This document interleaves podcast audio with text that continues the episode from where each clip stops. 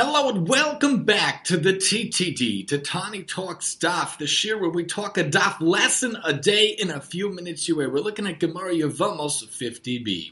The Gemara talks about what is the reason that rabbis say that Ma'amar, which is sort of a kind of an idea of how the Yavam and Yavama come together on some level, not actual acquisition, not actual relationship of building the marriage, with some kind of a link, some aspect, not even a Zika bond, but even less than that. Why is that okay? Why is that effective? Why does that work? The Gemara answers it is because Ma'amar is effective elsewhere. When performed with an ordinary woman, it works in order to affect the marriage, in order to have the relationship on some level be connected and to have something go into effect, to go into the actuality of the marriage and the relationship.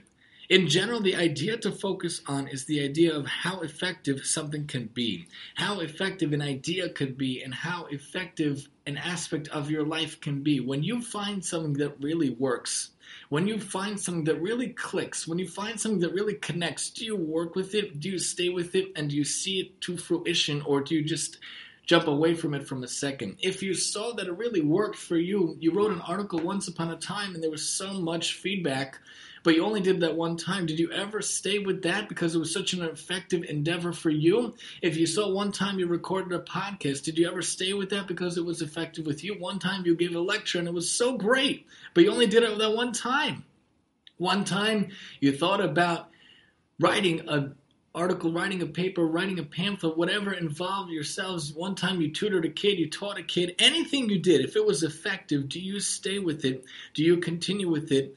Do you work with something that's really effective? Oftentimes we do something once and it's really great, but we never do it again. And oftentimes we do many things that are not so effective. We think about the effectiveness of things in our life.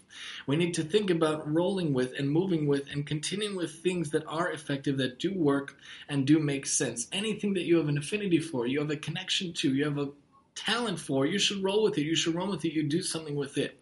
And you should do what you can in this world to make a difference, taking your abilities, taking your capabilities, taking your talents, making sure that they are effective in your life and the lives of those around you in order to make the world a better place every single day in all possible ways. Join us next time as we talk Yevamos 51 here on the TTD.